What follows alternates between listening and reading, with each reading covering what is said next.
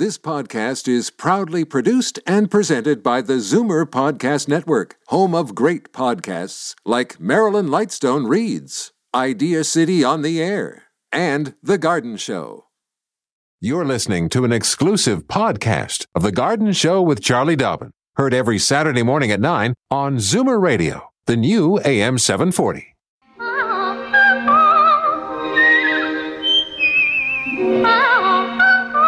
Welcome, friend, to our weekly garden party. We hope you brought along your questions because it's time to dish the dirt.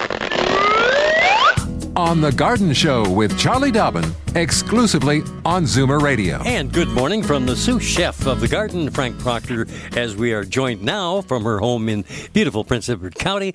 There's Charlie Dobbin. Good morning, Charlie. Good morning, Frankie. How are you? Hey, okay, thank you very much. Got a good looking day out there. I know. Hey. Boy, you know what I'm doing today? A little gardening, I would say. Uh, just a little lawn repair. It's a, it's a big lawn, and there's some repair required still.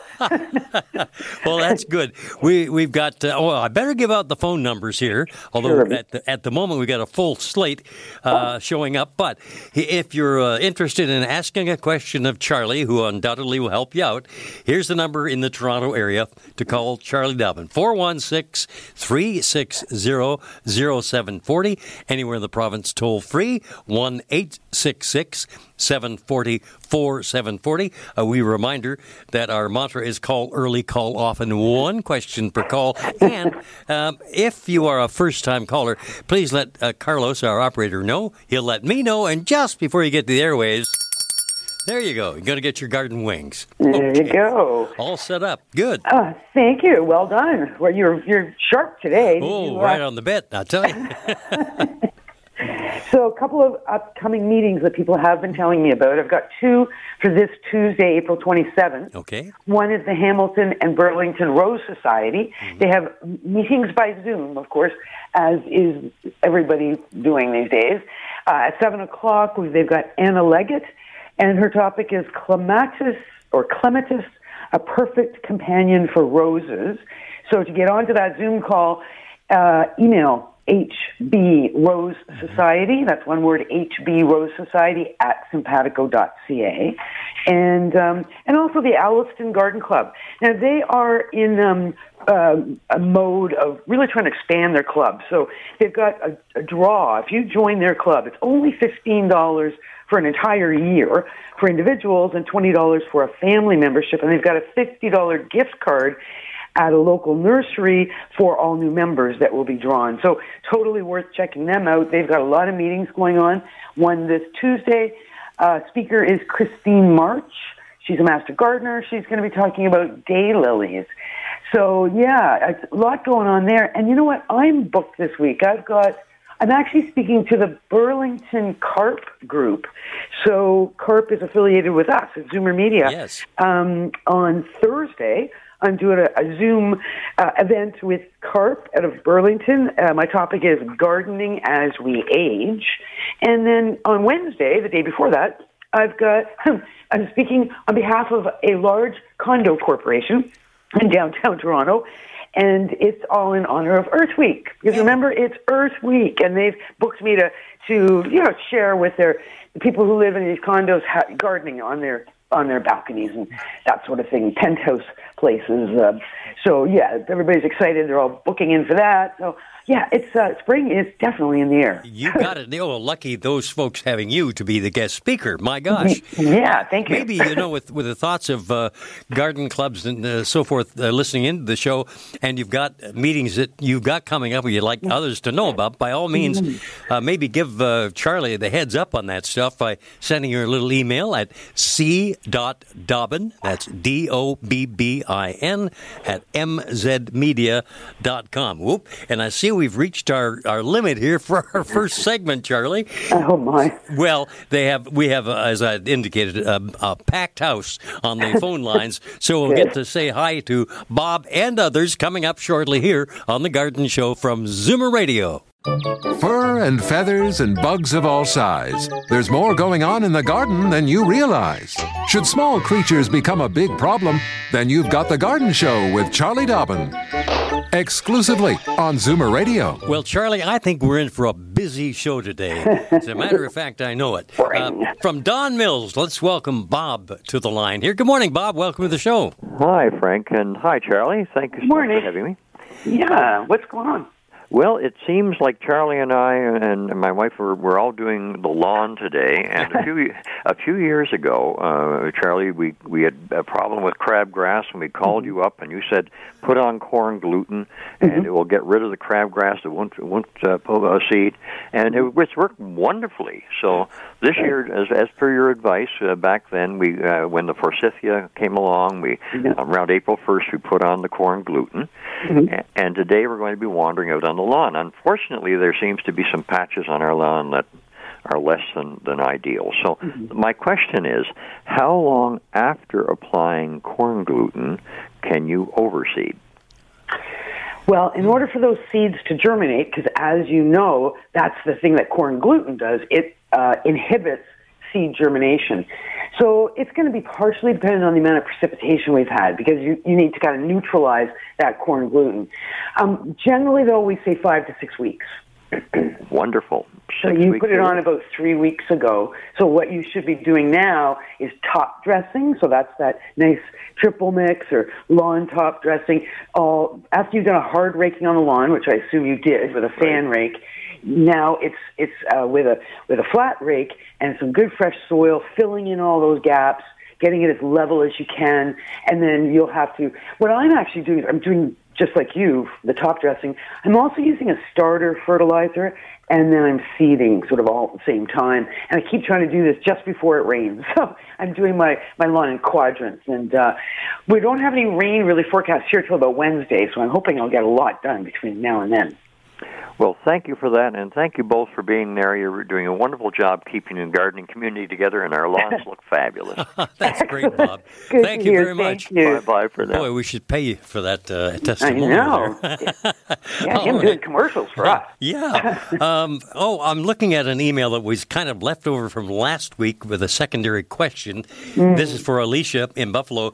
She says, I have covered my gardenia bush and watered it when possible. When should I uncover it? Uh, thanks so much for your help. Okay, now she was writing this about three weeks ago. This, Yep. These emails have been kind of piling up. Hopefully, Alicia has uncovered her gardenia now uh, because it has been warm. It's certainly been uh, warmer in Buffalo than it has been here. I'm not sure where she overwintered the gardenia. I'm hoping that it was in at least a, an unheated, you know, garage or shed because it wouldn't have survived outside in any winter in Buffalo or Toronto.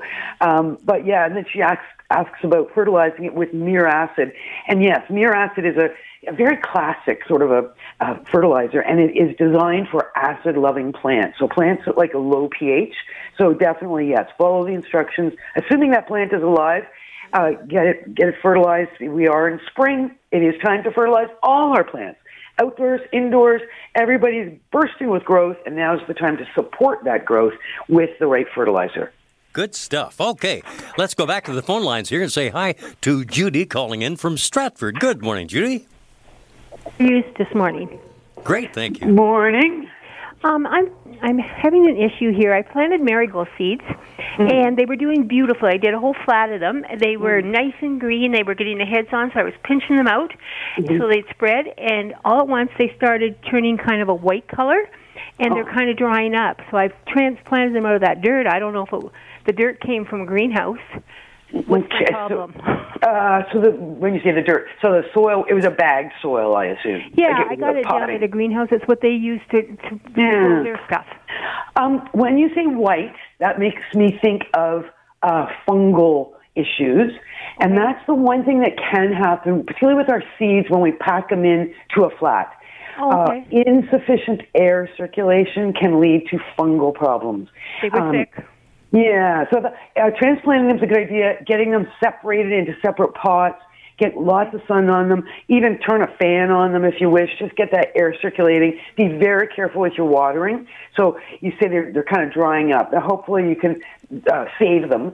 Um, obviously, you don't want to have them soaking wet. You want to water them thoroughly and then drain away any excess water that might be in the tray below. And, uh, and get, like I say, lots of sun. Some air circulation should uh, solve your problem. I've been spraying them with soap and water. Will that help? No. Oh. Stop. Stop. Okay. Soap and water. Soap is really good for controlling insects, but not good for fungal. It actually supports fungal diseases, so don't don't oh, spray okay. soap and water. I, was doing it every other day. Okay. Yeah. Okay. So should I put them outside like today when it's sunny? Yeah, you could, but don't put them in right in the sun from no, inside. No, okay. Yeah, okay. but do sure get them outside. Get they'll love that fresh air and that little bit of breeze. But put them in a sheltered spot. Okay. No direct sunlight. No, not right out in in the extreme wind. But that that is a process we call hardening off. That's that Yes. introducing our little our little tender plants to the big bad world. Okay. Thank you so much. Good stuff. Thanks for calling. Thanks, thanks for calling, Judy. Um, in order to leave a little bit of time here for a special guest we've got lined up, uh, Ian Simpson, uh, who's going to come by with uh, Earth Day in mind and uh, some very interesting information about uh, making a call when you dig. Okay. and you've uh, sort of lined all this up, Charlie. So we'll better take a break here and then come back and uh, be uh, give time to Carlos to conference in Ian Simpson, who will be by with all sorts of interesting stuff for us right here on the Garden Show. Daffodils and daisies, bluebells and begonias, forsythia and foxgloves, marigolds, magnolia, lavender and lupins, dahlias, delphiniums, stalks, phlox, hollyhocks, tulips and sweet williams. You've picked the right place for everything floral. This is The Garden Show with Charlie Dobbin, exclusively on Zoomer Radio. And Charlie, we're going to ask Sandra in Etobicoke and uh, Wilma in Stratford to hang on to those lines. We'll be to you very shortly. But first, Charlie, maybe you can introduce our special guest here. I will for sure. Good morning. Is Ian Simpson on the line? I am. Hi, Charlie. How's it going? Excellent. This is Frank. Hey, Frank, hi. Ian. Hi. Hi, Frank. Nice to meet you, Ian. Nice to Ian- meet you. Ian is the, Education, Marketing, and Compliance Director at On One Call. So, okay, what is On One Call, Ian? Yes. So Ontario One Call. So. Ontario One Call is the place that everyone in Ontario needs to contact before they dig. Mm-hmm. It's uh, vitally important. Um, we are a law as well. And basically, people reach out to Ontario One Call in order to make sure that when you dig, you are safe. Um, by Yeah. reaching out to us, right? They uh, people give us a bit of information about the dig that they're going to do, Mhm. um, and you do that through our um, online if you want, or you can call us as well. Right. And then we take those details, and then we notify um, all of the utilities and underground infrastructure owners in the area that could be at risk from your dig. And then they send representatives out to show you where it's safe to dig by putting marks on the ground where the infrastructure is and sending you an email with paperwork telling you what those lines actually mean. Wow, pretty darned important stuff there. Well, what's the phone number that folks could call? Yeah, so uh, you can go to our website, which is ontarioonecall.ca, and request to locate there. Yeah. Or the phone number, which we are available 24 hours a day, every day of the year, Wow. is 1 800 400 2255. Excellent. Yeah. Yeah, which is pretty cool. And and we- Ian and I were chatting yesterday, and and he brought up some really good points, like things I hadn't even thought of. Like, say you're a, you rent a, a house, and you know your your family says, you know, this fence needs some repair. Let's put in a fire pit, or let's take a swimming pool, like whatever. Everybody has to call, whether it's front yard, backyard, side yard. Am I right? Yeah, yeah, it, it's pretty much uh, anytime you're planning to dig. I mean, um, if you're trying to put in some new patio stones, if you are hiring a contractor to repave your driveway, that contractor needs to call Ontario One Call uh, just to make sure everyone's safe. You want to protect your family. You want to protect your household. You want to protect yourself. Right. There are dangerous hazards under the ground, and unfortunately, there are fatalities that happen or major injuries Um, Ian, can you give us a few examples of what could happen, what kind of dangerous situations occur when people don't call and they just go ahead and dig? What, what sort of things happen? Yeah, well, I mean, the most dangerous ones uh, that come top of mind are gas lines. If you hit a gas line, I mean, Ooh. you know, you're going to have to call 911. 911. You're going to have to evacuate the area. You know, it's an emergency situation. Uh, electricity lines as well, especially if they're high voltage, people get electrocuted. Mm-hmm. But there are a whole series of things under the ground that um, you just don't want to hit, including telecommunication lines, yeah. water, sewer. Yeah. Now, for making that one call to 1 800 400 2255, how long would it be before people could safely uh, get notified? Yeah, go ahead and dig. Uh, is there a, a time uh, limit here? Or? Uh, yeah, that's a great question. So there are digs that are going to happen with some people where you're not going to need utilities to come out to put the lines down, and then they'll send you an email saying you're all clear to dig. Right, so um, that's one, and that could happen very fast.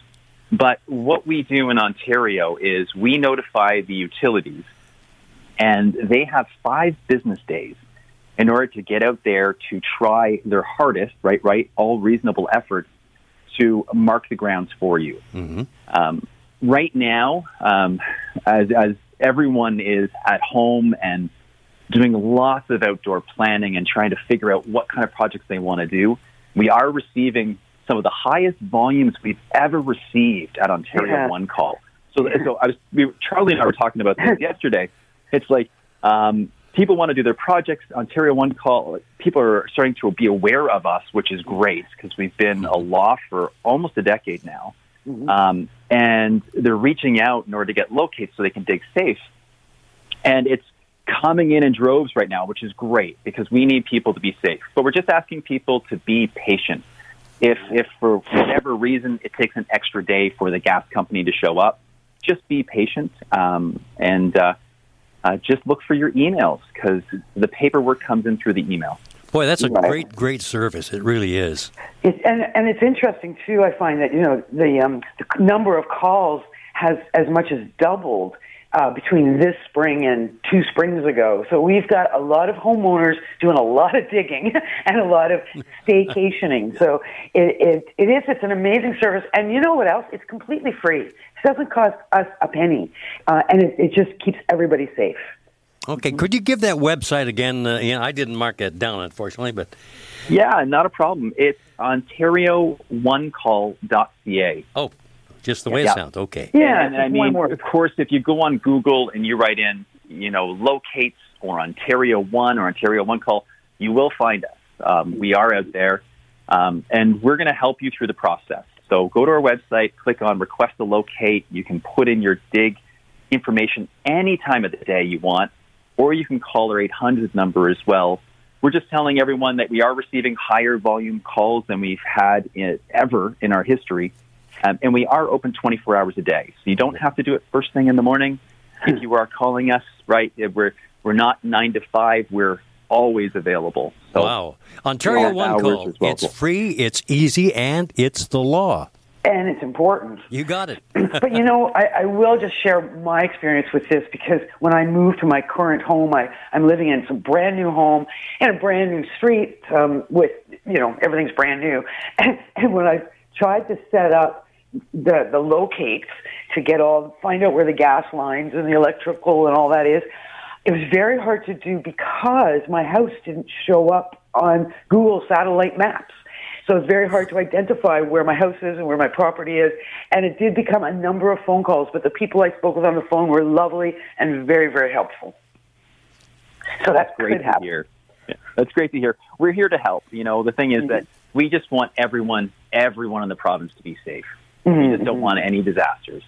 Yeah. So so plan ahead. Don't don't uh, don't wait till the day you want to get digging. Plan ahead. Make the call at least a week before you want to start digging. I would say. Yeah, I, I think a week is great. So yeah. if you're if you're looking out there, you're saying, you know what, next week or in the next two weeks, I want to do this project. Mm-hmm. Just uh, reach out to Ontario One Call at ontario1call.ca. Yeah. Now, if I'm just going to say plant, I guess even just planting a tree, I should call, right? Exactly. Yeah, Um, anything. Yeah. anything really. I mean, you know, except for maybe raised flower beds and, and things like that, right? Yeah. Because it's not underground. It's when you're disturbing the ground, when you're on the ground level. But trees, bushes, if you Mhm. have to repair a fence post, like take it out and put a new one in, you want to know. Just because you put a fence post in there before doesn't mean that you nearly missed something. So you want to know what's there. Gee whiz, you know, I'm so glad that we've got you on the on the air today because uh, Shirley and I have uh, uh, planned to put in a, an a, above ground pool, but we need to flatten out the area where this 24 diameter pool is going to go. Uh, and so now I'm going to call I'm going to call uh, Ontario One Call and have that checked out. My gosh. Yeah. Yeah. And it's great. So just so you know, I mean, uh, we notify all the public utilities, right? So you might actually have infrastructure that you own in your backyard as well. So all the public utilities will let you know where it's safe to dig.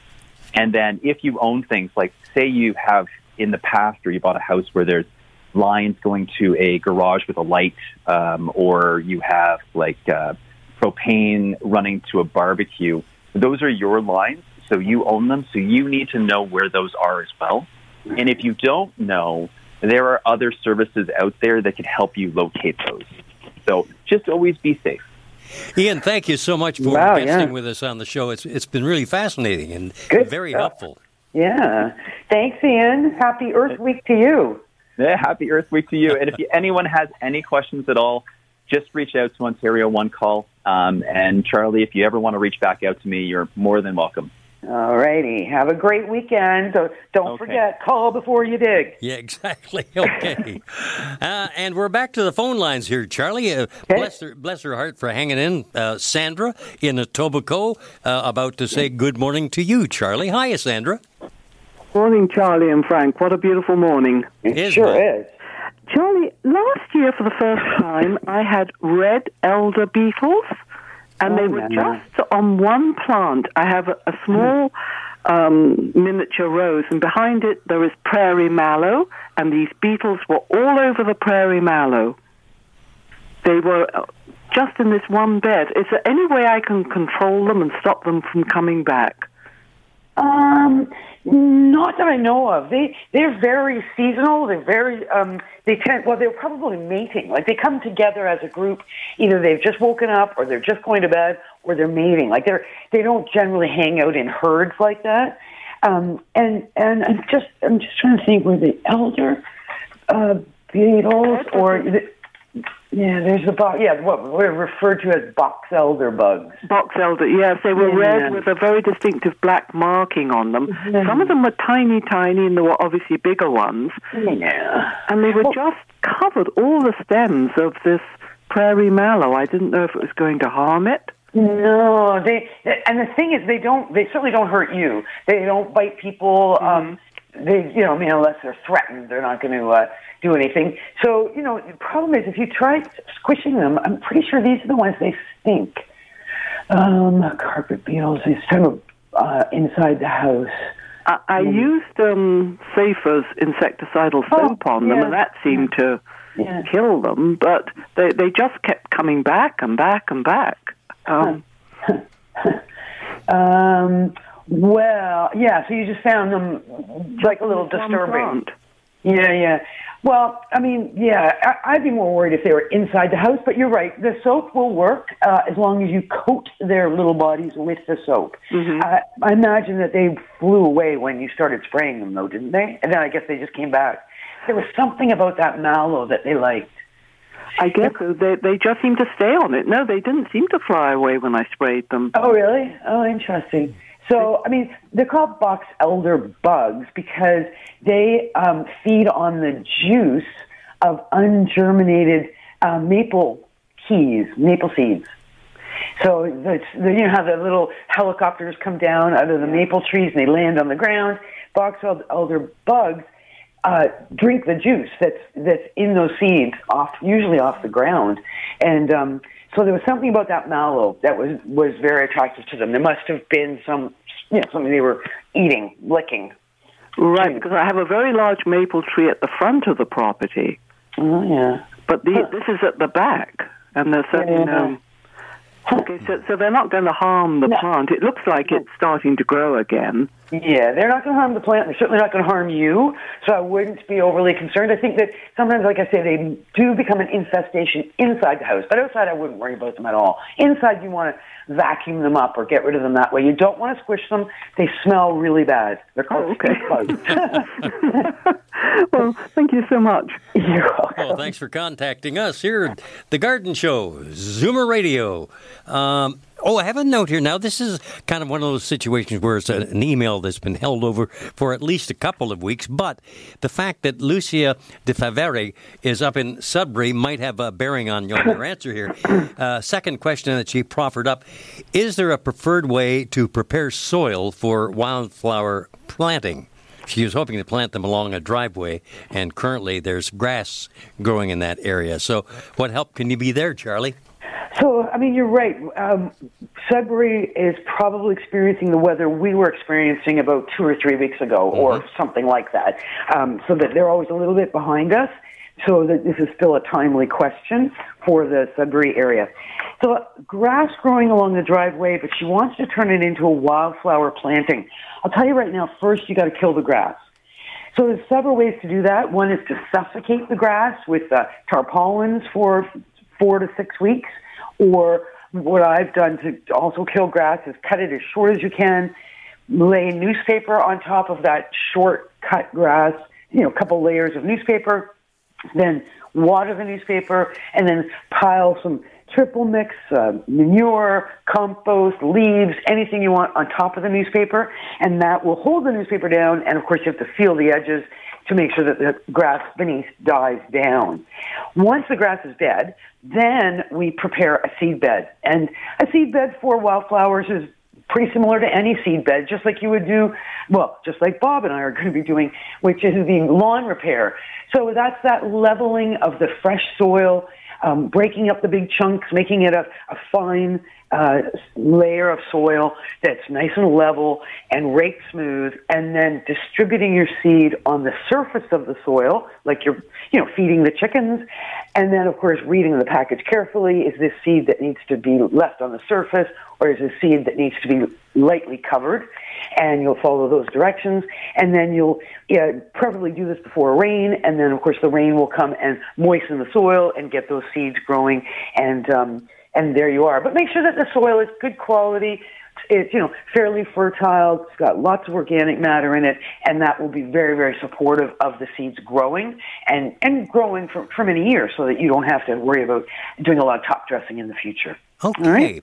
You know, after working with you for so many years now, Charlie, I, I get to kind of, in, by intuition, know that you're dying to fill your coffee cup.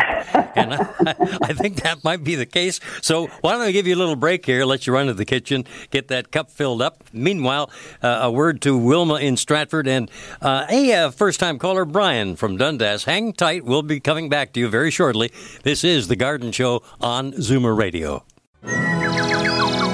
Don't change stations just because the weather changes. Garden tips and advice all year round. This is The Garden Show with Charlie Dobbin, exclusively on Zoomer Radio. Well, Charlie, we're going to hop along to Holstein, Ontario. There's Wilma on the line. Good morning, Wilma. Good morning. Morning. Yes, I thought I was going to move to Stratford, but down to things. But, but I'm staying in Holstein. Good for Good you. idea. I have an issue with a back section of our lawn. We had steps off the patio that were uh, built out of um, railroad ties, and of course the creosote. Uh, a couple of years ago, my husband decided we don't use those steps really anyway, so he took them out, and now we are trying to get lawn established. Is there an issue with that ground because of the creosote ties? Are you ha- are you having trouble growing grass there? Yes. Yeah. Yes. He, Likely, um, I think it was. Uh, I'm not sure whether it was last spring or last fall that he put the grass seed in, and uh, it's it's not. And he has topped it up again this year. uh, just because it wasn't doing what he wanted it to do. So we are in a wait mode again now, but I wondered if there was uh, going to be a real issue with the soil. Well, t- did you have any idea when those stairs would have gone in, been installed? Oh, it's it, it's at least twenty years because we have been here now almost seventeen, and I'm assuming it was in. Well, I know it was in before we came here, Right. so uh, it's been there a while. Right. What I was going to say. That the creosote, uh, um, like timbers, be they. They, they were they were literally old railroad ties, is what Yes, this all yes, started. I'm sure they were. Yeah. And then, and then, of course, creosote kind of went out the. It stopped being used, particularly by homeowners. So I'm just trying to take a look here because basically what you want to do is you want to neutralize the creosote, um, and of course, water is the first thing that comes to mind. Um, let's see what it's just neutralizing creosote. Bowl full of distilled white vinegar. Center of the room. No, that's smell. Leave the bowl. Uh, hmm. Creosote smell. Stages. Remove. Yeah. See, I mean, this is just a quick search here on the web. It's all about you know creosote getting onto some furniture or something. Um, I would. Hmm, I mean, best case, you would actually excavate some of the soil away and put it somewhere else out, out on the property. Because, you know, it's, it's the concentration of the creosote. Creosote in very, very tiny quantities would not be a big issue. Um, and it is just making it, it, it was used because it was an antifungal um, chemical to keep the the wood from rotting or from being infested with insects. So, it, of course, it also, because of those properties, make, made it hard for plants to grow as well, weeds, etc. So, what can you do? I, excavation would be the best. Water would be a backup, and uh, number three would be probably what your husband has done, which is to add more soil, fresh soil, mix it up as much as you can. Use a starter fertilizer with the seeds. Like do everything in your power to really tender, loving care those grass seeds. Um, coddle them much more than you would normally, uh, because grass is pretty tough. And you might want to really look for some tougher grass seeds, like some of the fescues are much tougher grasses than say the Kentucky bluegrass seeds. So look for maybe um, a blend that's really, uh, like I say, tougher than the average, and uh, it might be more able to thrive in that somewhat of a poison to soil, but it it will neutralize over time. It's just going to take time. Hmm. Okay. Yeah. Okay. Well, uh, in the meantime, I guess we just hope and wait. yeah, and like I said, do do hover a bit over those seeds. Do whatever you can to get them growing, and once they get growing, they'll be fine. Yeah. Yeah. Okay. Okay. And Thank hi you to very much. everybody. Hi to everybody there in Holstein, Ontario. Yeah. Thank you. All righty. Thank you. Uh, I have really a neat note from Heather Sinopoli. You'll, you'll recognize that name from the Riverdale Hort Society, right? Uh, first, she has a comment and then a little bit of a question. But the comment, she says, uh, We've had Paul Oliver come to educate us about birding several times at the Riverdale Hort Society. Always informative and entertaining.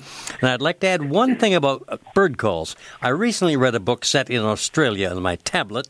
A bird was mentioned that I'd never heard of, and by highlighting the name, I was able to see a photo of the whip bird, and then by clicking on the picture, I heard the this bird's distinctive call. Who knew you could do that? I live in Toronto and download most of my books from the Toronto Public Library. Great service, especially during the pandemic. Well, Yeah, so that's thanks for that great. info, Heather. Going to have to check that up too. Uh, but Heather writes, my question.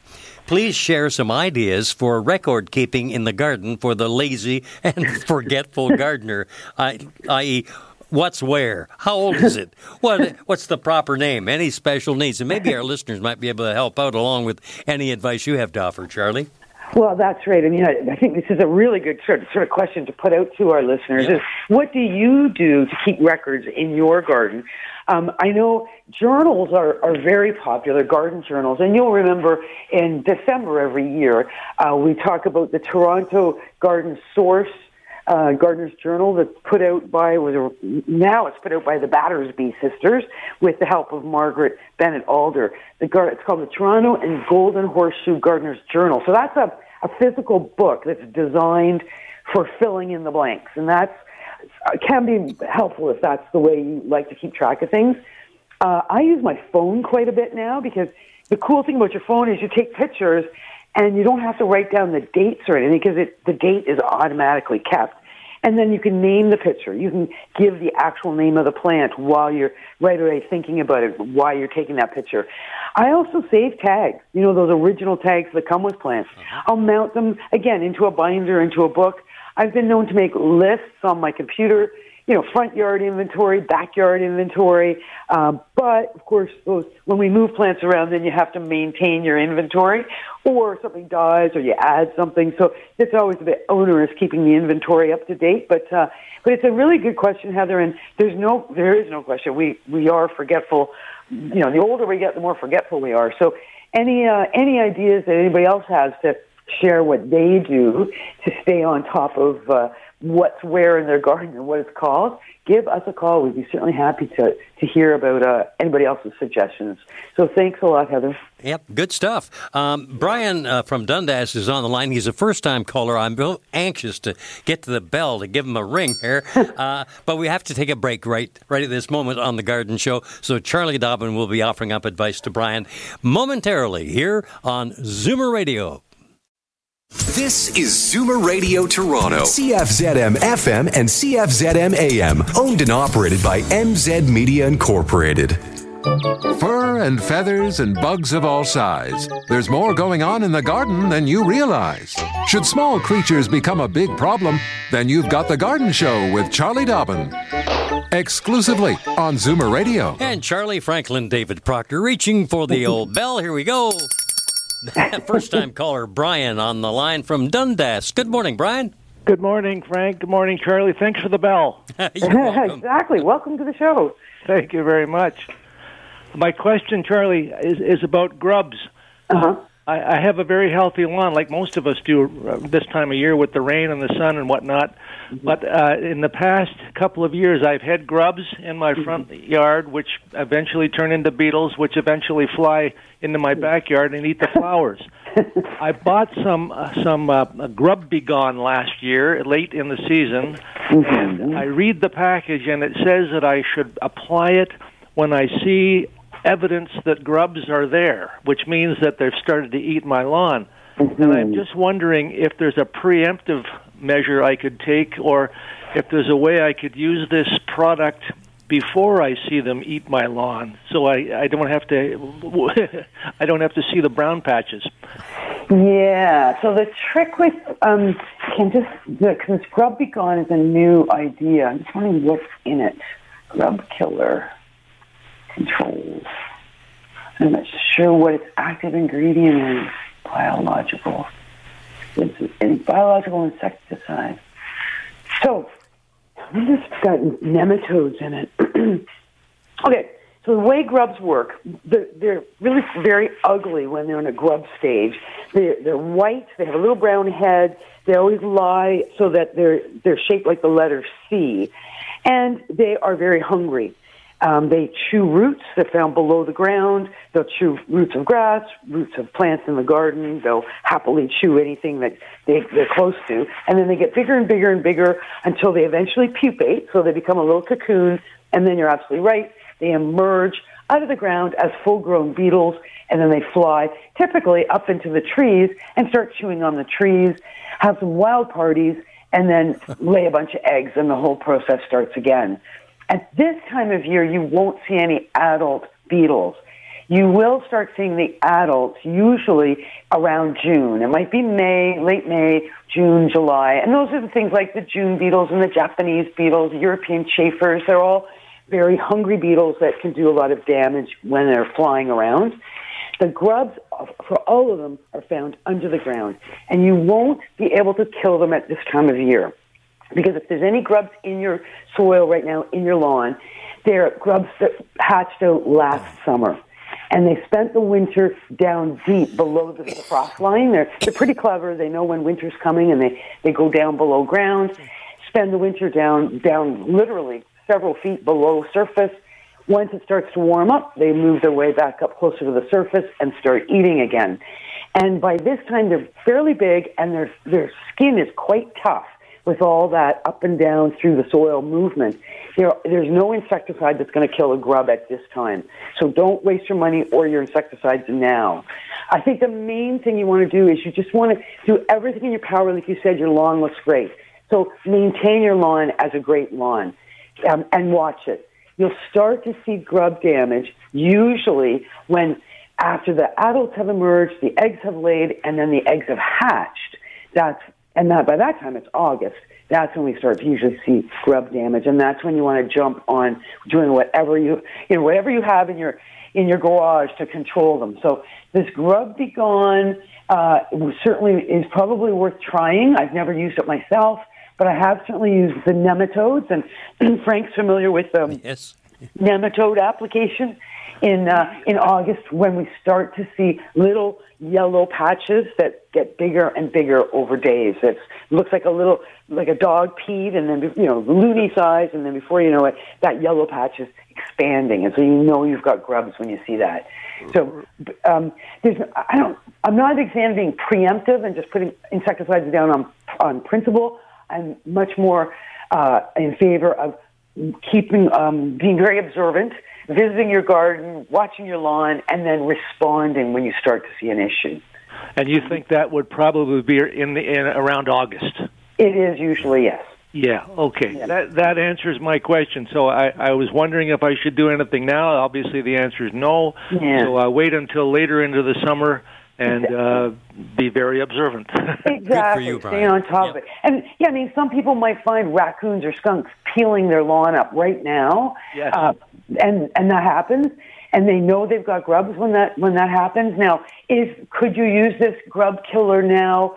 I'm not sure. I'd have to do a little more reading about it. But like I said, they're they're pretty tough insects right now. They're pretty hard to kill. And I just let the animals, the starlings, do a great job, not only aerating your lawn but eating the grubs at this time of year.